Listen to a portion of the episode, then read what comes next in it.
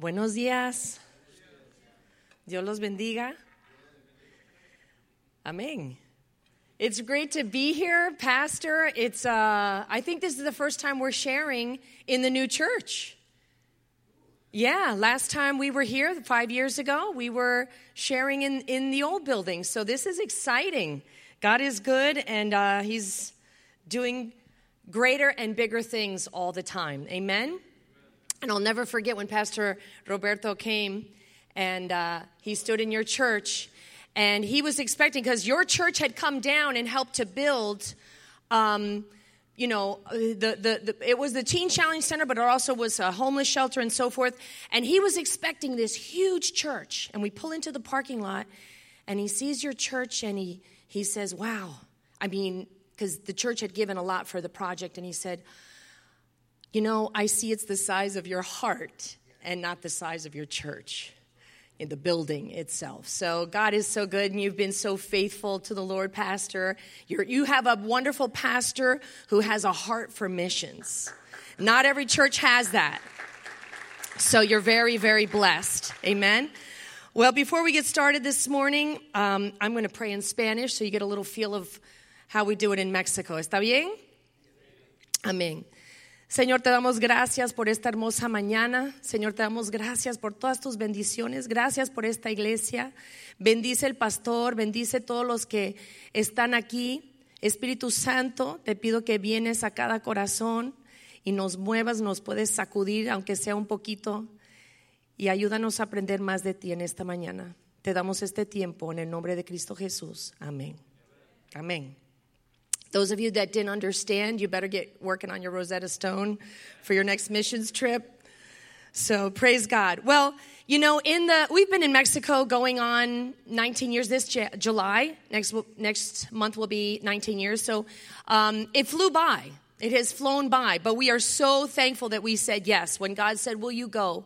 We said yes. And so when you don't say yes to God, you're missing out. Trust me. So if God, He loves obedience. So if God asks you to do something, you say yes. But in the last part of the video there, it said, um, the harvest is plentiful, but the labors are few, right? And uh, will you go? So uh, we hear that in scripture a lot. It's a very common, popular missions verse, right? You've heard it before. You see it on banners and so forth. And um, but I just want to focus this morning on the part there that says um, in the verse, we're going to go to Matthew 9, 35 through 38. And uh, it says, Then Jesus went throughout all the towns and villages, teaching in their synagogues, preaching the good news of the kingdom, and healing every kind of disease and sickness.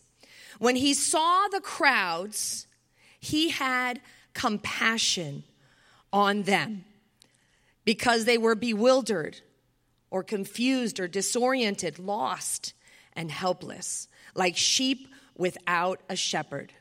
And then he says to his disciples, The harvest is plentiful, it's great, but the workers are few. Therefore, ask the Lord of the harvest to send out workers into the harvest field. So I just wanted to highlight the scriptures before Jesus says that.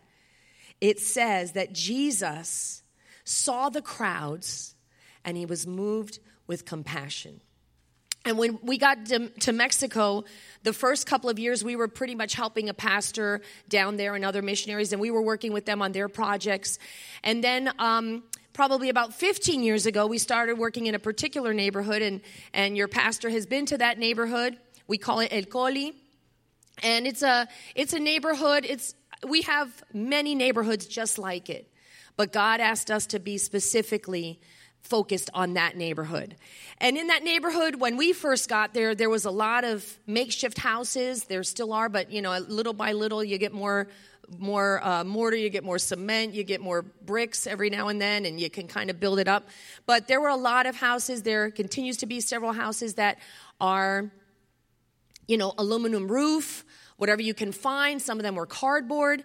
Some of them uh, were just whatever could be put together for the time being until they could put something together. So there's a lot of need, a lot of situations where people just didn't have food. Most of them didn't have, don't have cars. Some can't read, some can't write. Um, situations where there's just very little. And part of that is very little hope. And uh, just waiting for your next meal. I've seen it where in that neighborhood on the, the, the corner where the tiendita is, where we do the kids program. I've seen girls walk in and buy two diapers at a time because there's not enough to buy a whole package of diapers. They'll go in, put a couple of pesos down, and they'll buy two diapers for the day.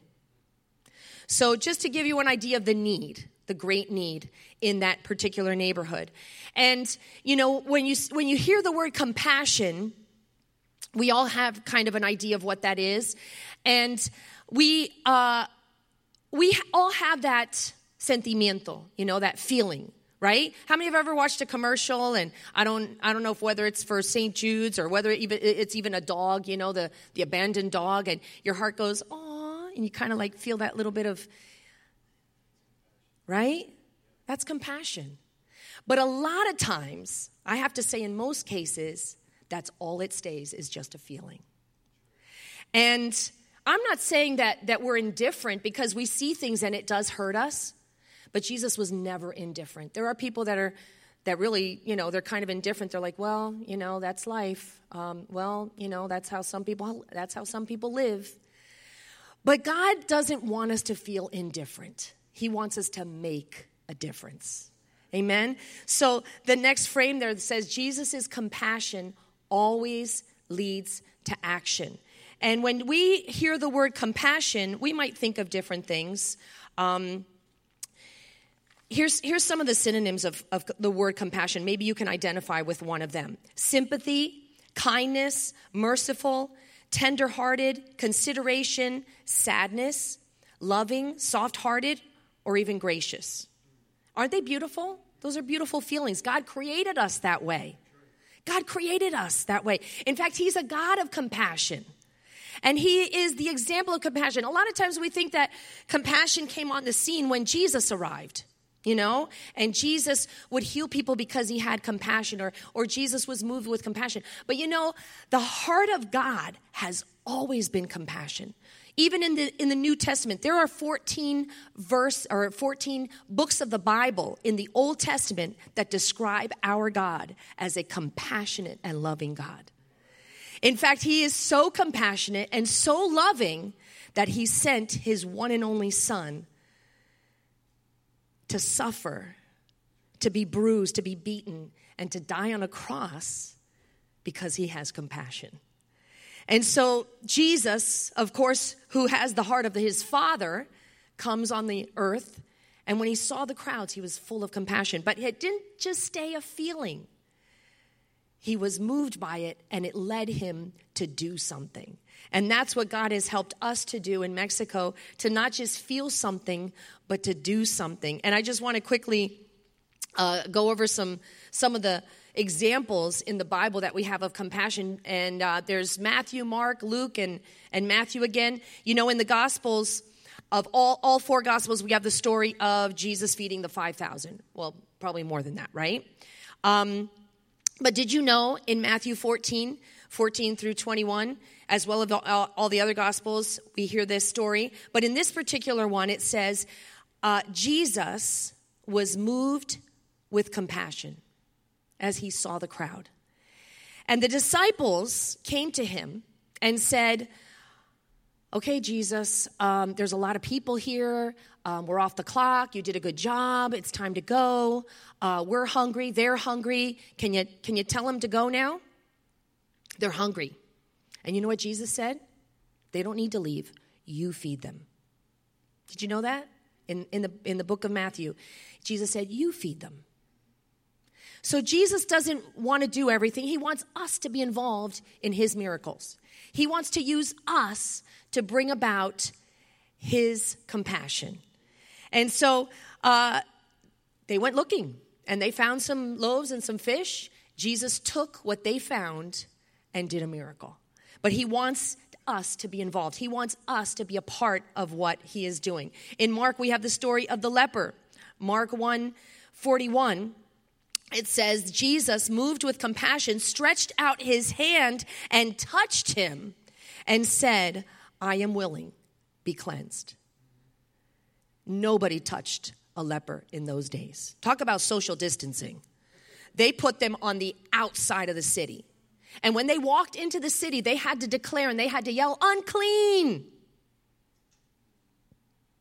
Everybody knew you don't go near a leper. It was a death sentence. And Jesus not only stretched out his hand, you know, when they say, stretch your hand in this direction, he went over and touched the leper. I have to say, sometimes in missions, God is going to ask you to do some things that don't make sense. And you're God, you're like, God, really? But that's dangerous. But God, that's what if I get sick? What if I get shot? so that's what some of our questions in Mexico sometimes. And God says, I'm with you. Don't be afraid. I'm with you. Just do it. And when we step out in faith and we do what God has asked us to do, to do, we will see the miraculous. And so Jesus, moved by compassion, touches him and he's cleansed. Amen. The other, the other stories of the widow in Luke, in Luke 7 13, we have the widow, and when Jesus saw her, the Bible says he had compassion. Another version says that his heart went out to her. And you know what he did? He went up to her and he said, Don't cry. Jesus cares about our emotional well being as well. Don't cry. And you know what he did? He, being moved by compassion, he walks over to the casket now, this woman is a widow. Her only son is in that casket. She's lost her husband, she's now lost her son.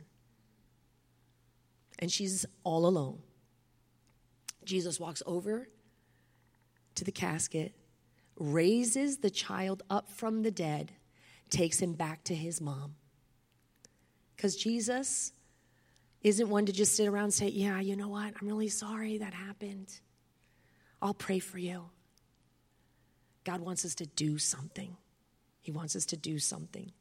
So you have the story of the two blind men in Matthew, Matthew 20.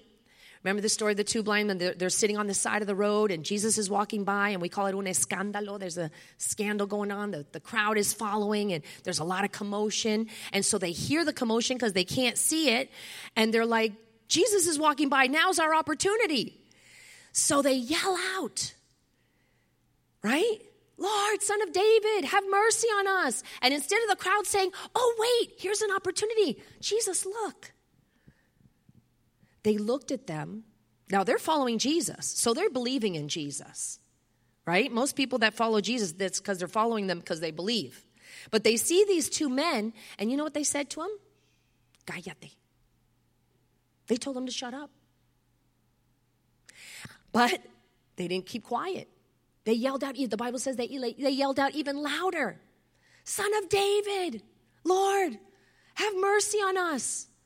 And Jesus stops, walks over to them, touches their eyes, and instantly they're healed. And what I love about this story is that it says in the Word of God that they got up and followed Jesus. They didn't get up and say, hey, high five, that was great, selfie, ah, we got healed today, and walk off. No, they got up and they followed Jesus. And that is really the mission of compassion. Because if we just go around doing compassion ministry and we feed people, we help people, we build them a home, and we get them a washing machine or whatever it is, but we don't tell them about Jesus, all you are a, is a humanitarian compassion you know, uh, organization. You have to give people Jesus because that is the heart of God. The compassion that they're lost, the compassion that they're bewildered, that they're walking around aimlessly, is because they don't have hope, they don't have direction, they don't have a Savior. So, walking alongside of all of our friends there in Mexico, it has been twofold. It has been telling them about Jesus and meeting their needs as well. And it has been so fulfilling and so life changing. And you guys have all been a part of that. And we just have some stories that we want to share with you guys this morning. And uh, I think the next frame we have um, Katya and, and her family. um, in this particular neighborhood that, that we were in. Now, just to give you an idea, when we have our kids program on a Saturday, we come in it's not like here your kids are in kids church and there's four walls and it's climate controlled and if it's too hot you, you, you put the air on if it's too cold you put the heat on. And then you know it's you, if you want to add lights you can add lights. If you want to have it a carpet there it's all real nice for your kids right? So we go out to this park and um, we set out lonas um, tarps. We put our tarps down. We have to sweep it first because a lot of times there's all kinds of junk there. So we, we sweep it and then we put the tarps down. Then we put the tents up with the sound system. And the kids are, you know, they're coming from all directions. We get the sound system going, okay, we're going to have our program and coming, you know, in, in a half an hour, we're going to start and this and that. They start coming. We have activities for them. So anything can happen on any given Saturday. And one of my prayers every Saturday is, oh God, please keep the distractions away. Satan, don't try it. Well, I mean, we've had everything from the drunks trying to cry, come in and grab my mic while I'm talking. Uh, we have seven, well, they're normally the seven drunks that are always there. I know them all by name. And they're, they're you know, but anyway, Memo Memo's the the friendliest one. But anyway, Memo will try to come up every now and then and take the mic. I'm like, in and out now, and Memo, we'll talk later. So we have all kinds of distractions. I brought my cowbell with me this morning. So imagine here you are trying to tell the lesson, and starting from five blocks away, it's faint, but then it gets louder and louder and louder. You're trying to tell the kids about Jesus, and you hear. The whole time you're trying to teach your lesson, or at least, you know, seven minutes of it. And the reason the cowbell, you hear that every Saturday morning, is because the garbage is coming. So the garbage is coming by, and you you listen for the garbage bell everywhere in Mexico. No matter where you live, in a nice gated community, or whether you live in a shack, everybody hears the garbage bell for two reasons. Because you don't ever put your garbage out and leave it there because the street dogs will come and make a mess of it and it'll be all over the place. And the other thing is, is that when you hear the garbage bell, you go out, you put the garbage, you wait for the garbage, you hand it to them, and then you give them a couple of pesos. So they want to make sure that they get their pesos too. So it serves uh, two purposes. But we hear the garbage bell all the time. So you're trying to teach your lesson. Right behind us are the teenagers, and a lot of times you're teaching your lesson, and whiffs of marijuana are coming around, and you're like, woo, as you're trying to tell the story about Jesus, you know. And uh, one time we had the kids set the trash on fire. The other kid is trying to climb the mountain and, you know, running around. The dogs, we have street dogs that come and accompany the kids. One time I counted up to six dogs that had come to the kids' class. Um, one day the little girl came, she had a shoebox. I said, What do you have in there? She opened it up and there was a little baby chicken in there. So uh, you never know you never know any given week what could happen. Motorcycles going by, all kinds of distractions and noise and so forth. So that's what that's how we roll on a Saturday morning. So in that neighborhood, um, Julia was the first mom after two and a half years going around knocking on doors, inviting the kids out, and and the one with the turquoise shirt after two and a half years of doing the program Finally, the moms would come, kind of stand in the back. She was the first mom to raise her hand and say, I'm ready to ask Jesus into my heart. I'm so glad we didn't give up after two years. And so after that, her she has seven girls, and uh, eventually she left the dad. The dad was always abusive. The dad was always coming home drunk and so forth. But Katia, right here, she was one of our girls that came to the kids program for, for many, many years. And then we had a girls' class. Four years we had a girls' class. And um, when she got into her late teens, she started with drugs and alcohol. And by the age of 23, she looked like death literally skin and bones and was dying. And I said to her mom, I said, Julia, we have to find something for Katia. She's she's gonna she's gonna end up with, you know, nothing left. And so her mom, who has no money and seven kids, she said, I don't know what to do. So we went and found a, a drug and alcohol rehab center that uh, people had recommended. Um, we paid for Katya for eight months to go to rehab center. And the first time we walked into the rehab center up at the top, the men's one was here, and then around the corner and down the block was the women's. When we walked into the men's one, because that's where the office is to sign up uh, el internado, the, the one who's going to be taken in. Um, you're walking past all of these boys and men. The youngest one in there that I walked by, come to find out he was 13, and the oldest was 63. So as I'm walking by to go inscribir, um, to sign Katia up, right there, God put it in my heart and said, Julie, you need to bring a team back. You need to bring it when the teams come, you need to bring them in so they can minister to these men and women. And so when I called the director up, we had a team come in, and I said, "Hey, listen, um, we kind of, you know, we do this."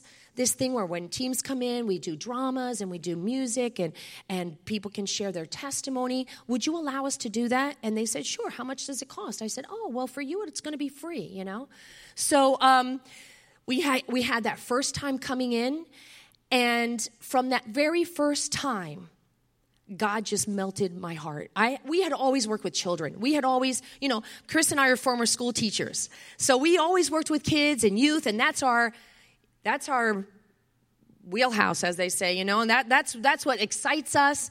I had never ever considered working at a drug and alcohol rehab center. That's just not my thing. I don't I don't even know where to begin.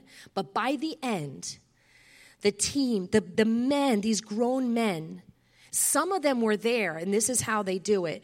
Before you, you um, have to complete your sentence, your prison sentence, they send them to rehab first to get them clean, and then you go to prison to, to complete your sentencing.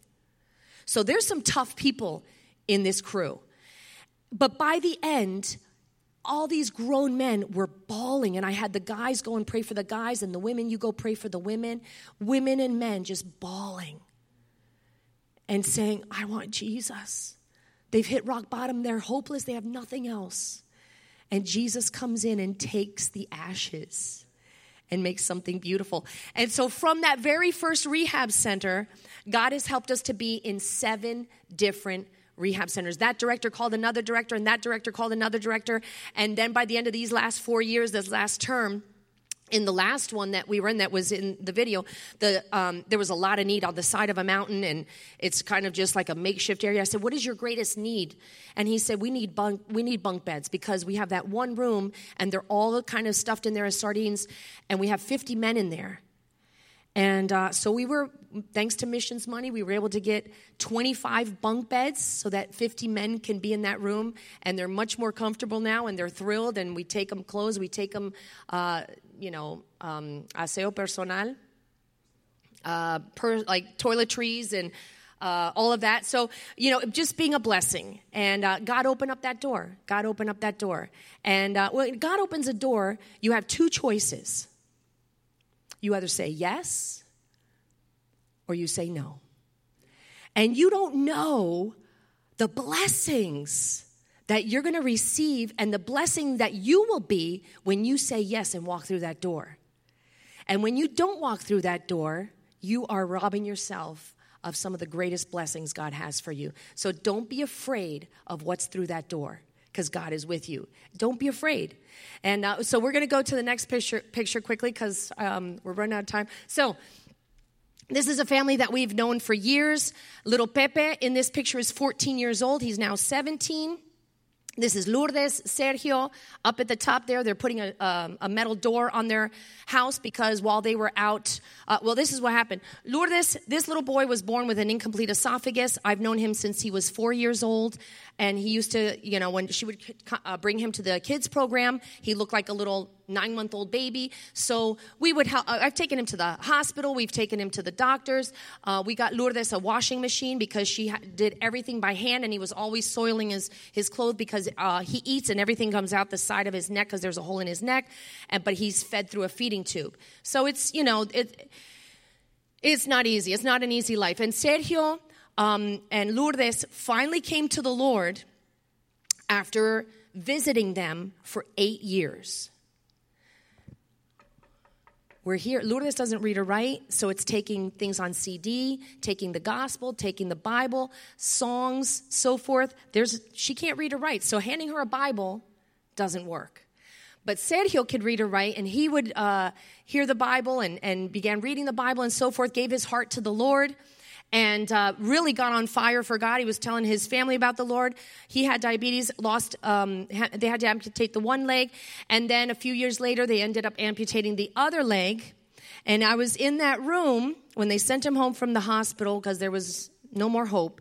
And in house number 19, he's laying there on the bed, and Lourdes and I are, I'm holding her hand and prayed with him. And you hear Sergio say, I just want to see Jesus. And the next day, the next day, God took him home. And I said to myself, God, thank you so much that we get to be a part of this. And I say to myself, how many people are going to be in heaven because you sent a missionary to a certain country? Maybe you didn't reach them for Jesus, but that missionary did. And there's going to be people in heaven rejoicing with you, and you had a heart and you had a part in it because God moved your heart to give. And that missionary went and told people about Jesus. And now we have people in heaven because people went. Will you go? There's people in your circle of friends and in your circle of work and in your life that God wants you to reach too. God wants to use you too. It's not just the missionary's job, it's everybody's job. But thank you, thank you. I love missions because it reaches the people that we we don't know and we'll never know until heaven. But Sergio is in heaven and Lourdes. In fact, when we were in Mexico just this past week, I sat down with Oli. Oli has taken over the Coley ministry while we're gone. And I put down in front of Oli $2,400 because Lourdes' house is halfway finished. That whole thing has been torn down. The, the, the aluminum roof, we had to give her lonas every, you know, tarps every uh, rainy season. We have two seasons in Mexico dry season and rainy season. Rainy season comes, and we need the rain. But the people are afraid because rain comes in everywhere. And if you don't have a decent house, you just get flooded all the time. So we're helping to build Lourdes and little Pepe a house. So thank you, Jesus. Thank you, Jesus. God is doing beautiful things. But um, the reason we got them the metal doors is because we got them a washing machine and while they were at the market selling, they tried to break in and steal the washing machine with the with the wood door. So we had to get a, a metal door so they don't try to break in and steal the washing machine. So, anyway, um, next picture, really quickly. Uh, just to give you an example, this is one of our moms that has a lot of need, Yadira. That's everybody, a room, uh, in that room, that little side room is the bathroom. And in that one room, uh, a family of now she had she had another baby so we're talking a family of four five six people in one room so if you think you need more space so i go to visit her she had some uh, some needs i took her some some uh, food and so forth and the kids were running around i said yadira why aren't the kids in school and she said well we couldn't afford school this year and um, in mexico even though the government school is free you still have to pay an inscription fee for every child. Every child has to have a uniform and the correct shoes and all of their school supplies, or they're not allowed to go to school. So I said, um, okay, well, we, we need to get them in school. So gave her the money to pay for their inscription fees. They're probably around $30 each child. $30 per child, the inscription fee, the uniform, uh, shoes, and their backpacks, and their school supplies. So the next picture, that they were off to school. So thank you, church, for helping uh, you even send kids to school. And so we're excited about that. And then uh, the next picture, and um, I'm going to end on this one because we're running out of time, but there's so many stories. There are so many beautiful things. Um, Juana, Juana with the pink shirt up top there. Uh, Juana was one of those tough moms that would come and bring her kids all the time. You know, she'd be one of those ones that would smack them on the back of the head and say, "Hey, listen," you know, and so she was a tough cookie, but it, she took a while. She took a while. And then finally, on Friday nights, I used to come and pick her up and take her to church for this. It was called Alpha Course. And uh, after 12 weeks, she got saved. She got saved, gave her heart to the Lord, and um, she had heard all the time about Jesus. Uh, a lot of times they'll say, Yes, I want Jesus, but then they go home and nothing really changes because they're still praying to their statues and they're still mixing everything. And so it's really hard to get them out of. Um, I, I walked into one house and I had to laugh because you had the Virgin of Guadalupe and Buddha right next to each other. So I'm like, if one doesn't work, then we'll try the other. And I was just like, you know, so it's it's getting rid of those those um, traditions and, and cultural things from years and years and say you don't need any statue, you need Jesus. That's all you need you know? And so uh, she was one of our tough moms, but man, when she got saved, woo! All that toughness that she had, all that, like, you know, uh, gung ho ness that she had, she's using it for Jesus now. So her, her kids, um, you know, they've come to the kids class all the time. Well, little Alex up at the top there, he when he turned teenager, he uh, started getting involved with drugs and alcohol. They had to put him in rehab center. And then um, Cornelio over here, he was a t- he was a tough guy, and you know, drank a lot weekends and so forth. So even though Juana had been trying for two years to get him to go to church with her, it was he was always no, no. In fact, on Sundays he wouldn't let her go. So that's why we would take her on on Friday nights. She would go on Friday nights, and he would never go on a Sunday. But because Alex was in trouble, she said, Will you go with me? Come on, let's go to church. So he said, Okay, I'll go with you this one time. He walks into church with that same hat on. Yeah, sitting there, by the end, Cornelio, hands are raised, tears coming down his face, and he gives his heart to Jesus. He has never been the same. And so they started going to church and, and serving Jesus and so forth. I said, now listen, you guys, if you really want all that God has for you, you, you, you need to get married. You know, um, it's, it's what God you know, says if you really want the, his blessings, you need to get married. So they're like, well, we don't have any money and so forth. I was like, we can do this. So there they are signing their marriage license with his nice groomsman hat on there, and they're, they're signing their marriage license. Now they're married and they're going to church, they're raising their family, they're starting a whole different generation of God loving people. And so we're just so thankful to God that God moves. When you step out in faith and you do something and you say, God, this needs to happen, that needs to happen, and God works with you and, and does what needs to, to happen so that people's lives and hearts can be changed, the sky's the limit. There's nobody too hard that God can't reach. I've seen it over and over again. People that maybe it might take a little while. Some people it's taken eight years, nine years, knocking on that same door. It, you know, we, we had been in missions about 10 years. And our term had been, it was up, and we were talking about are we going to come back or not? We do this every four years. every four years, okay, Lord, are we done? Are we going to come back? Are we going to go back to the States? So it was about 10 years, and we sat there, and what are we going to do? And um, we felt from the Lord to go back. We're not, God said, nope, not finished yet. I want you to go back. And in the last, we now we've been there almost 19 years. If we had stopped at year 10, we would never have seen all the incredible, beautiful uh, harvest that we've seen in the last nine years. And it's been so amazing because it felt like those first 10 years was just sowing and sowing and planting and sowing. And the last nine years, we've just enjoyed reaping and reaping. And we want, can't wait to go back and enjoy some more reaping because the harvest is plentiful and there's more to do. There's so much more to do. And we're excited to go back and do what God has asked us to do.